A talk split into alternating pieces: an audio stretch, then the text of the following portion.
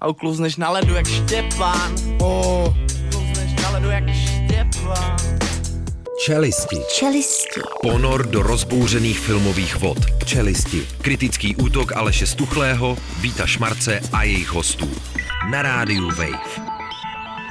Takže dobrý večer, začíná filmový kritický magazín Čelisti jako předsilvestrovský, ještě postvánoční a zároveň trošku usebraný, protože přetáčíme, bohužel. No, bohužel, bude to velký usebrání, ale máme tady vlastně spoustu dobrých rad do života a taky žebříčky tady budou. Jo, Jo, a je tady s náma jedna bába, ale fakt teda jako skvělá. Jo. Místo novinek takzvaná nadčasovka, rubrika Baba a Nujka. Je to baba jedovatá, bude to prostě na delší lokte, ale myslím, že to stojí za to, jo. A tohle to nikdy nebylo ve vysílání. A spolu s Anujkou je tady samozřejmě opičí had Vít Šmarc. Nazdar. A Aleš Stuchlý. A teď už máš slovo. A kolik si ale otrávil v životě mužů? Mužů jen málo, ale žen, Žen opravdu hodně. Ale baba Anujka ta otrávila 150 Ježiš. mužů a my vám teď vlastně odvyprávíme ten její životní příběh. Mm-hmm. Děkujeme serveru Čti doma samozřejmě za inspiraci. Ona se narodila v Rumunsku jako Anna Draškin v roce 1838, ale sama uvádí rok 1836. O dva více jako my. Je to tak. A brzy zjistila, po tom, co se zamilovala do rakouského důstojníka, že jí drahý má syfilis, Je. nakazil jí, nechal jí v tom, Správně. což jí změnilo navždycky, tohleto. A je, je, to jsem se bála. Jako hodně jí to zlomilo, ale uvidíte, že se z toho tak jako zvláštně sebrala. Přes všechny problémy se později vdala za statkáře Pistova, vynikající nosil to- pistoli. Pistov. Eh, Kvůli manželství se načas vzdala té svojí lásky, kterým bylo studium chemie, což je nádherný koníček. Ale jakmile ten manžel zemřel, tak se naplno k tomu jako vrátila a brzo to mělo stát život těch 150 mužů. Jo, ona samozřejmě předělala jeho rozlehlý dům, zřídila si tam chemickou laboratoř. Musí natočit někdo. A ona prostě dobře znala bylinky a chemické přísady, věděla přesně, jak to smíchat, aby jednou pomohla od bolesti. Mhm. A prej to má chutnat jak melon... Melon. Druhému přivodila na čas takové potíže, kterého bezpečně zbaví vojenské povinnosti. A není divu, že vlastně se okamžitě stala v tom kraji velice populární a chodil za ní v podstatě kde kdo. Já bych taky zašel. Já bych zašel hned. Okamžitě. Ženy to tehdy, jak známo, neměly v tom manželství úplně jednoduchý, než by se něco změnilo za ty dvě staletí. Prosím tě, nekecej. Osvobodit se třeba od násilnického muže nebylo nějak snadný. Jo. Často dokonce Vítku nemožný. Jo. No, Rozvod no. nepřipadal v úvahu ne jako my, ne pohoda, ale nezbývá nic jiného, než čekat, až ženu vysvobodí sama příroda a nebo jí v tom co, nebo jí v tom pomoct. A od toho je tu právě baba Anujka, jo, která míchala takzvaný nápoj lásky, anebo taky kouzelnou vodu. Kde se to prodává? Ale pro, já myslím, že se to prodává do dneška, nicméně na to Anujičino podnikání by se asi nepřišlo, kdyby nebylo jedné její klientky, která se jmenovala Stana. Stana. A Stana prostě neznala míru. Jo. Napřed ten lék podala svému prvnímu manželovi, o několik měsíců později také strýci svého druhého muže. Počkej, kdo to byl vlastně? To je potom zdědili velké mění a to už začalo být opravdu podezřelé. Prosím tě, prvně si pro Anujku přišli až v roce To je 1914. nádherný. To je Cimrmaniáda až za začátkem první světové války. Tehdy se ale nepodařilo vůbec nic dokázat, jako nula důkazů. Na svobodě pobyla dalších 14 let, takže v roce 1928 ve svých 90 letech se po druhý teprve v životě posadila u soudu, to muselo být krásně, tam dodřepla prostě. to. Pak už nevstala, ale. zapraštěly, nevstala. Dala si ten kouzelný nápoj. Tak abych řekla, melon to nechutná.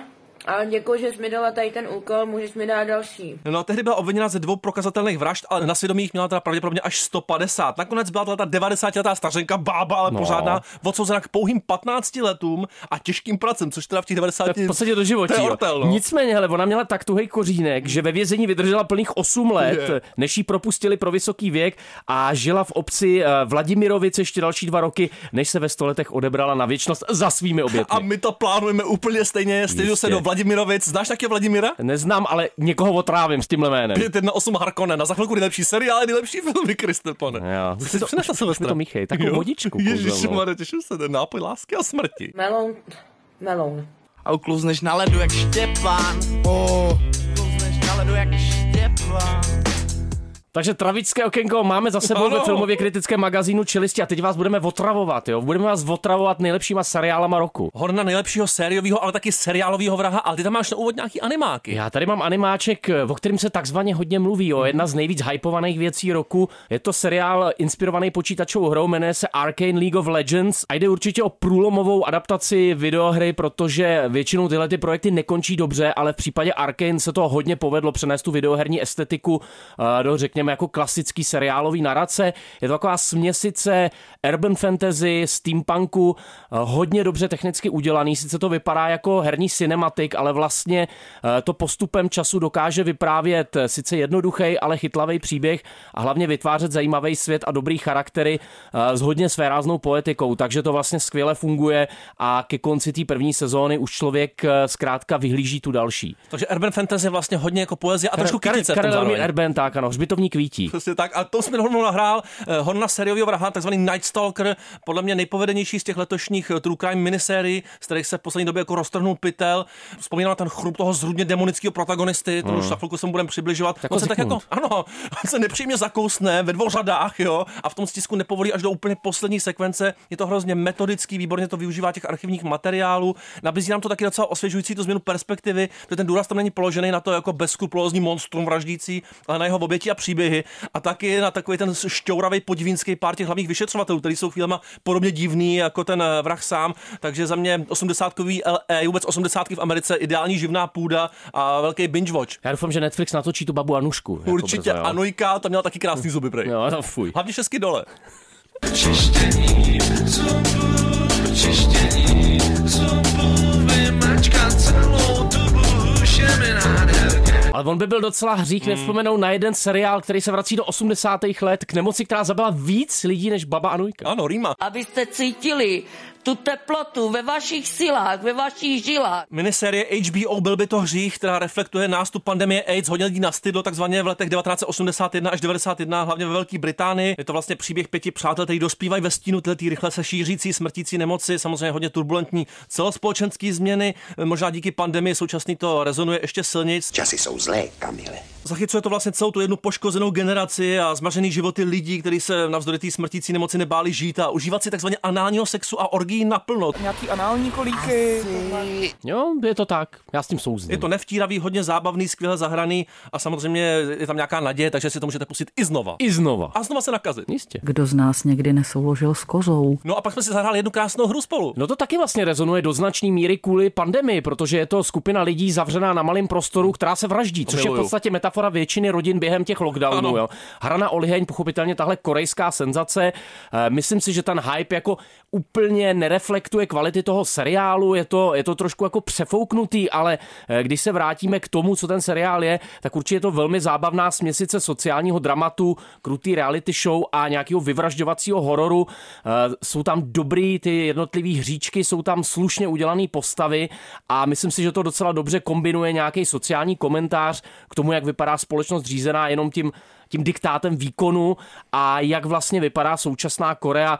A hlavně je to teda velice zábavný, sice to nemá úplně přesvědčivou druhou polovinu, ale tenhle exportní artikl ukazuje, že korejská popkultura dokáže osvěžit tu, trochu vyčerpanou západní a rozhodně nejenom ty masky, kýble malinovky a mrazení, ale i tak potřebný závan kontroverze prostě letos slušel. Málo se ví, že to slušelo díky Halstnovi, on jim navrhnul vlastně všechny ty krásné jako hadry, které se během Halloweenu tak pěkně kupovaly, jo, ty krásné diagramy a znaky. Eh, Na dalším místě Halston, myslím si, že opravdu pěkná umělecká módní vize.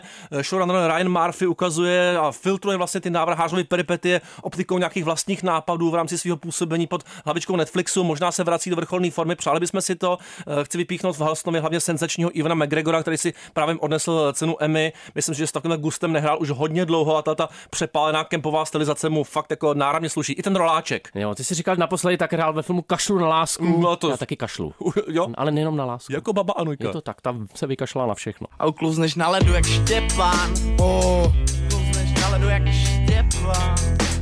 No myslím, že průvodkyně dnešním dílem Baba Anujka by byla hodně potřeba v ložnici u Chastainový s Isaacem teda. Ano, s tím syfilisem, kdyby tam dorazila trošku, rozptýlila syfilis. Isaac měl teda jenom nějakou jako nádchu permanentní, on měl takový ten respirační jako syndrom. Respirační syndrom, ale jako prodejchal to víc než dobře a těch 50 let, který uplynuli od premiéry Bergmanova originálu scén z manželského života, dodalo tomu tématu manželské krize na nějaký ožehavosti a v případě verze Hagaje Lévyho i na aktuálnosti. On vlastně velice chytře vzal tu Bergmanovou předlohu, vypreparoval z ní jednotlivý situace, ale přesadil je do nového psychologického kontextu, přesadil vlastně ty charaktery trochu, pozměnil takovou tu jako genderovou dynamiku toho páru a výsledkem je podobně zžíravá a podobně pronikavá studie posvolného rozpadu jednoho manželství. Vztahový astma prostě. Je to tak, hodně dejchavičný, ale ne ten seriál. Myslím vztah těch dvou lidí. A Tam. volá ti Vašek. Ne, Já, to ne, já to nebudu brát. Vašek Havel samozřejmě. Na druhou stranu ale takové, cigárko. Je vlastně pozoruhodný, jako v kolika těch seriálech by ta baba Anujka jako pomáhala, jo. Ona by pomáhala i v seriálu Mares Eastownu, kde je taky spousta zbytečných problémů s Je chlapama. to tak, kdyby Kate Winslet měla kruce, tak to vypadá všechno úplně jinak, nemuseli lidi zemřít a někteří naopak mohli. Je tam, bylo, je tam méně lidí v tom Eastownu, ještě, ještě Přesně méně než v tom seriálu. Myslím si, že jsme viděli spoustu těch zapadáků, zužovaných mizérií a závislostmi na opiátech a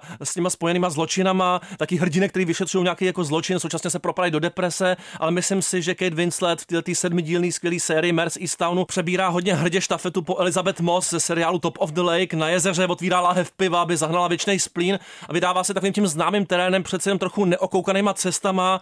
Je to seriál, který nabízí takový ten žánr, všichni jsou totálně v háji na dně, to samozřejmě A jsou, známe, no, a trochu jsou. to odlehčuje a zároveň to jak obohacuje o nějaký trefný civilní gesto, takže to zlo tam nedlí jenom v okolních lesích, jako v mnoha jiných seriálech, ale eh, je zcela obyčejný, vlastně náhodný a v tom jako a taky ve skvělém výkonu právě Kate Winslet tkví taková sugestivní tragika, tragikomika a síla toho vyprávěného příběhu. A pivo máš? No mám jedno jenom, ale v sobě. Já si myslím, že pít na pracovišti není v pořádku. Já jsem to myslel, že A teď se bude bojovat o moc. Ty jednu větu, já jednu větu. Prostě musí to být rovný. No dobře, tak ne jako v té strašné rodině. Narovnáme to, ale co řekne otec tomu? No to nevím, musíme ho otrávit, podle mě. Jo, kolik dneska otevírá baba Anujka? No prostě tě má až od pěti má, nevadí. Je krásný si vzít tátovi boty. Boj o moc, třetí sezona, skoro se tomu nechce věřit, ale ani třetí série tohle toho jednoho asi z nejzábavnějších a taky nejkrutějších seriálů posledních let neslevuje z té své scenaristické brilance, herecké virtuozity ani vražedního tempa. Jako nepřináší sice nic úplně novýho a chvílema to vlastně vypadá, že to své Shakespeareovský drama o banalitě luxusu a zla hraje až příliš na jistotu. Hmm. Nicméně prostě ta jistota, ten životní standard rodiny Rojů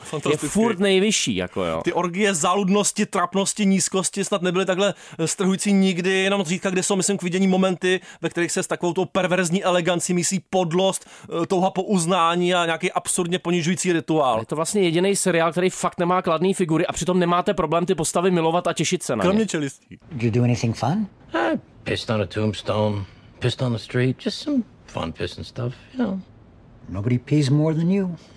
I'm peeing now. No náš čas se krátí, cítím to. Jo, Zároveň prostě nebyl čas tenhle ten seriál zmínit v naší bilanci. Ty prosincový premiéry, abych to zakázal. Jo, bohužel, jako bylo to, bylo to napínavý, ale aspoň teďka seriálu čas musíme věnovat prostor, protože si ho sakra zaslouží. Vynikající britská minisérie BBC, jenom tři díly a jeden z nejintenzivnějších zážitků vůbec z vězení. No to má 2 hodiny 46, 2 hodiny 46 věcí, které už jste několikrát viděli, není tam nic úplně jako přelomově novýho. Ale ne takhle. To, v čem podle mě ten seriál vyniká, je vlastně jako jeho psychologická detailnost a kresba dvou hlavních charakterů, který fantastickým způsobem stvárnili Sean Bean a, A Stephen Graham. A Stephen Graham. Tenhle ten duet dvou lidí na různých stranách zákona, ale vlastně s podobným morálním dilematem je fantastický a těch 2 hodiny 46 utáhne způsobem, který člověku rozseká hlavu. A to se dělo v tom vězení taky? No tam, tam se dějou věci, člověče. Ale málo se tam trávilo. Málo, málo. Trávil se tam čas především. Trávil hodně. jsem spousta volného času, to je pravda. A jdeme na úplný letošní top seriál Bílý lotos. Díky tomu nám nemuselo být letos líto, že jsme se nedostali nikam na pořádnou dovolenou, myslím. Obzvlášť na pětihvězdičkovou, jo, Hmm. protože tohle je opravdu nejhorší dovolená v dějinách dovolených. Eh, Tenhle ten luxusní rezort na Havaji, ve kterém se schází parta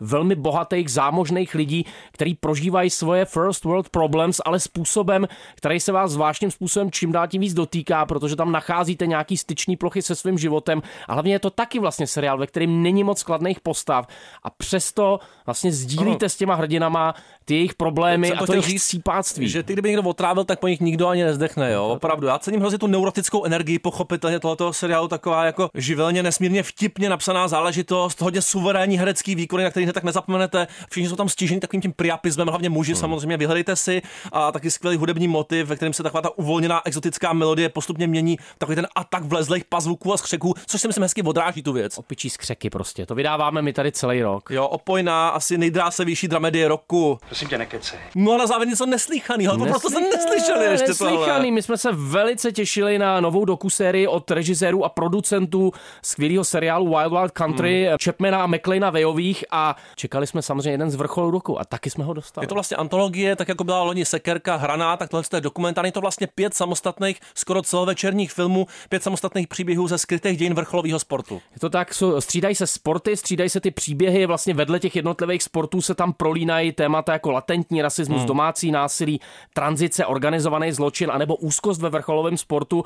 A vlastně každý z těch dílů znám. skvěle kombinuje nějakou psychologickou výpověď s portrétem toho, jak náročný je ten sport dělat a co to s váma vlastně udělá. Každý ten díl je trošku jinak žánrově uchopený, pracuje vlastně s jiným trochu tónem, spojuje ale nějaká stylistická preciznost, hrozně důsledná práce s informacemi, taky hodně hluboký vhled do tématu. Myslím si, že ta dokumentární forma, hlavně v těch dílech, co režírovali Vejovi, působí často mnohem dramatičtějc a někdy vtipnějc než filmový uchopení. Ale pořád nevím, jestli si vybrat ten desetiboj nebo tenis. Já tě uchopím, prosím tě. Dáme druhý podání radši, Ucho. ne? Jdem na filmy. No, jdem na to. Vyšťourám ucho. O, jako ucho, o, jako ucho.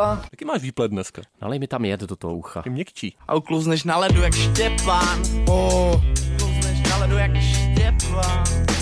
No a v posledních dvou vstupech tohoto speciálu před Silvestrem si dáme filmy, které byly letos nejveselější a taky nejstrašnější. Samozřejmě. Strašnější, Nejlepší no. filmy prostě. Nejlepší filmy, no. Začínáme filmem, který možná moc lidí nevidělo. Nevolej Benga. No, protože se objevil sice na Netflixu, ale nepatří to mezi ty nejsledovanější tituly, ale zaslouží si určitě zmínku. Policejní film Alonso Ruiz Palacios premiéra na festivalu v Berlíně, kde dostal cenu za umělecký přínos a dostal ho právem, protože je to hodně svérázný jako dokument 2.0, dokument, který popisuje kauzu korupce v eh, policii v Mexico City a je to naprosto nevypočitatelná záležitost, která kombinuje vlastně jakoby hraný části, jakýsi dokumentární deník a potom samotnou jako dokumentární výpověď. Myslím, že se potvrzuje, že Alonso Ruiz Palacios je jeden z nejvynalezavějších filmařů současnosti a tahle ta jeho divná koláž, která vás vlastně neustále drží, eh, drží v nějaký pozornosti, eh, tak opravdu funguje jako sonda do života policisty, ale i do života herce a zároveň jako zžíravá výpověď o možnostech spravedlnosti v současném Mexiku. Život Juraje Herce, samozřejmě pana Ano. a netvor v tom trošičku. Je to takový malý pitaval z velkého města, ve kterém nejsou vítězové,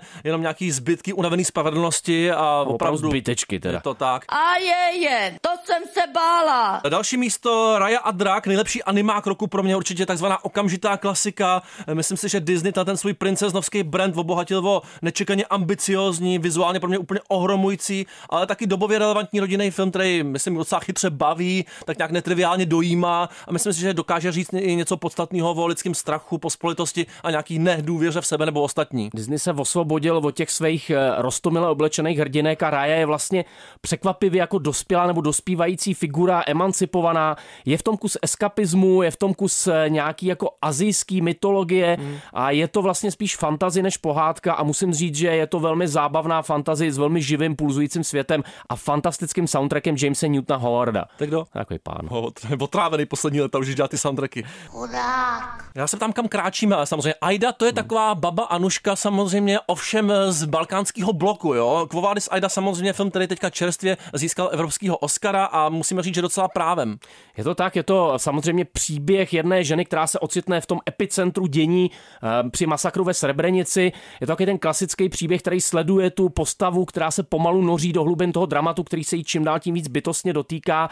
Je to velmi procedurálně, neu, neúprosně natočený, eh, velmi sugestivní a zničující tím, jak vlastně se to vyhýbá nějakému explicitnímu násilí, ale dovede to skvěle pracovat s náznakem a se střihem. Ty jsi hrozný mladič. Režisérka no. Jasmila Žbanič eh, k té zachycení celé té absurdity té války nepotřebuje vlastně žádný bojiště, celý se to odehrává ve strhujícím tempu, v epicentru právě ta hrdinka. Je to fakt až jako hollywoodsky, americky natočený a myslím to v tom nejlepším slova smyslu. Je to strašně precizní.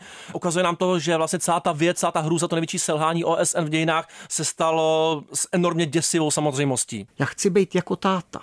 A pak stojí za to se s ním honit. A kde je tvůj otec? Kde je teďka? Psal nedávno, Mostě, ne? Je v Mostě, v přesně Mostě? tak. Je v Má Mostě dobře? pěk rok, jo, a je má se dobře. Opravdu je to Má král. se dobře a občas zapomíná, podle mě už, ale. Já jsem zapomněl tu jeho poslední sbírku, jak se to jmenovalo? Já nejsem já. Taky nepamatuju, dva hroby od domova mám pocit, Ten nádherný. A vy jste kdo? Prosím tě, já už jsem svůj vlastní otec, teďka se ukázalo, protože samozřejmě otec, The Father, režiséra Floriana Cellera, jo, to na tady jsi ty lehce alergický, Celer. tak ten nám dal docela zabrat hodně dezorientující psychotriller, který se odehrává celý v jednom bytě, v jedné hlavě. V jednom bytě, spíš v jedné hlavě, ve který se prostě spojuje přítomnost s minulostí, prolínají se tam různý prostory, postavy, odráží se tam realita, nějaký delirický sen nebo spíš noční můra a samozřejmě v hlavní roli fantastický Anthony Hopkins, Hraje- stížený priapismem. Ano, hraje sám sebe, je to příběh stárnoucího Anthonyho, který vlastně díky té psychické chorobě postupně přichází o kontrolu nad svojí životní situací a tím vlastně i o důstojnost, to taky známe, a je to fakt jako herecká masterclass. A hlavně teda zdrcující finále. To nás čeká taky, si myslím. no, ale brzo. Za chvilku nám to letí do Paříže na Nemám 13. hodinky. obvod. Viděl jsem Mina starý už Ne, mimochodem. neviděl ještě pořád, ale musím si na to vzpomenout. Ale oba jsme viděli vlastně skvělý film Paříž, 13. obvod, Les Olympiádes, režiséra Žaka Odiara, který mu je skoro 70, ale v mladých letech točí s takovou lehkostí, až eh, se tají dech. Nečekal jsem to, je to takový jako francouzský kliše na první pohled, eh, taková směsice, no pletenec milostných příběhů, černobílý, rámovaný vlastně tím předměstím Paříže a nečekal jsem od toho moc, ale tahle ta romance, která spíš vypráví o nějaký vnitřní váhavosti, o generaci, která je hodně přikovaná ke svým mobilním telefonům a k povrchním vztahům, je to vlastně strašně relevantní, až mi zaskočilo, jak moc. Úplně to vibruje takovou tou opojnou energií, lehkosti, je to o různých podobách sobectví, o toxických stazích, o neschopnosti pustit si někoho k tělu, o nějaký potlačovaný bolesti, ale výborně to pracuje s takovou epizodickou formou a zároveň souvislým vyprávěním, pře- mezi tím to jako velice chytře přepíná a když se pak odloupne taková ta prvotní slupka toho možná povrchního jako jednání těch postav, tak to útočí vlastně na, na komoru. Viděli jsme spoustu režisérů ve vyšším věku, který slintají nad různýma jako milostnýma scénama. Tady bych řekl, že je obrovská míra empatie a vlastně i jako zdařilý umělecký licence. Je to art a je to takový ten krásný, jímavý Je to ody art, ale. Ody art, ano. A uklouzneš na ledu jak Štěpán. Oh. Uklouzneš na ledu jak Štěpán.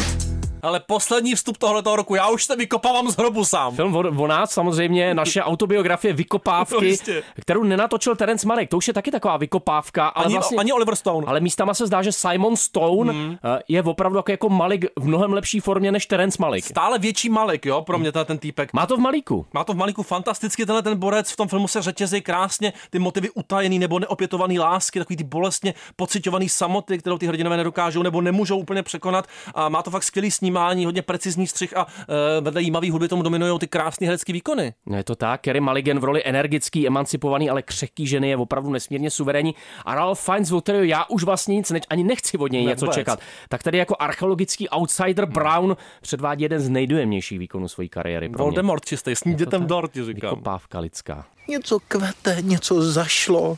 Slunce zašlo. No vykopávat se bude dál, protože jdeme se ponořit do duny Budeme toho pořádného písku. Budeme těžit. Tady cítím takový ty pravidelný údery ve studiu, je to tak? A už, to, už jdou za náma, už jdou po nás. Sorry, já jsem si osvojil fremenskou chůzi, mě nedostanu. Já to cítím, nádherně si na tom zapracoval. Roman Duma samozřejmě, Duma. Duma, ano, ruská Duma. A už jsme zase u babi Anojky. Tam celou Dumu. Rusák to byl. Málo se ví, že Roman Duna je samozřejmě ruskou literaturou, Jistě. nevadí. Taky, Gilina. taky dlouho byla pro filmaře jako těžkou zkouškou. Nech říká to Nagom Jabárem, jo. Ano, ned- nedokázali to dotáhnout do konce ani vizionáři jako Alejandro Chodorovský, ani Ridley Scott. David Lynch to bohužel dotáhl. Bohužel to byla spíš ostuda než triumf, ale Denis Villeneuve ten docela zabil. Zabil po Blade Runnerovi 2049 jsme čekali spíš jako další takový hodně hlučný ornament, ale tenhle ten film jakkoliv je dunivej a doznívá ve vás jako dlouhý hodiny, dny, možná i měsíce, tak je vlastně překvapivě lidský a křehký v těch detailech. Má, má fantasticky vystavený charaktery a je to opravdu jako metodická adaptace, která dělá Herbertovi, dělá mu, co mu dělá? Dělá mu to, jo. Dělá mu dobře, Je to dělá mu opravdu dobře prostě. epika roku a nádherná práce s měřítkem. Jdem se měřit, pojď. Máš uhloměr, máš uhloměr. Cože? Nepřišly gumičky? Opravdu nejbizarnější úhel pohledu nám letos nabídnul Leoš Karax, jo, jeho úplně ustřelený muzikál, vystavený z repetic a nadřeň obnažených milostných frází. Anet.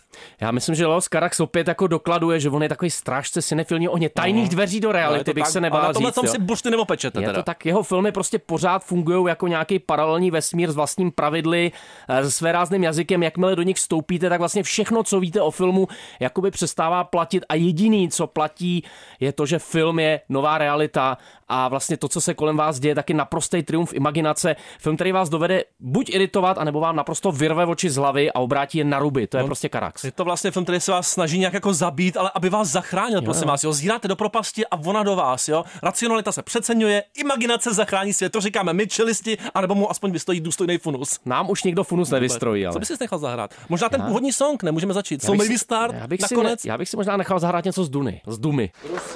Rusák to byl. Poslední dny tohohle toho roku, jo, Jo, už to najíždí už- samozřejmě. už to končí. Jdeme do úplného finále, snímek Dny, nebyl Rizzy, hodně rizí film tchajvanského mistra urbání izolace Tsai Ming Lianga. Nejkrásnější vaření polívky tohohle roku. Jo, Já- nasekávání té okurky. Pozor, to byla, to, byla cuketa. Jo, posledně. porcování cukety, já myslím, že to je jedna z mnoha nezapomenutelných scén, který uh, tenhle ten mistr Slou si Cinema naservíroval v tom svém posledním filmu. Tentokrát léčí naše civilizační choroby a díky můžu potvrdit. Myslím si, že po projekci tohoto filmu, pokud ho někdy uvidíte, a doufám, že ano, budete mít chuť si objednat, myslím, akupunkturní kouřovou terapii s tajpejskou pájkou. To doporučuji i tobě. Případně hýžďovou masáž s happy endem, ale. Hele, pro mě to vlastně bylo dostačující. Tohleto Hmm. emocionální wellness, já jsem se po té projekci cítil jako znovu zrozený film, který vás opravdu očistí tím, Hmm. jak se tam dějou vlastně jenom samý obyčejný, ale krásný věci. Jo, žijící klasik tajvanský nový vlny, myslím si, že jeden z jeho nejkrásnějších a taky nejkatarznějších filmů. Fakt čistá, hluboká empatie, taková ta nezapomenutelná všednost v extrémně dlouhých záběrech. Mňam. Možná mluvím moc rychle, ale já toho potřebuji říct hrozně moc. No byla to dlouhá cesta tady, Byla, byla. říct, ale krásná. Jsem utrmá- jsem utrmácený. Utahaný, utrmácený na závěr,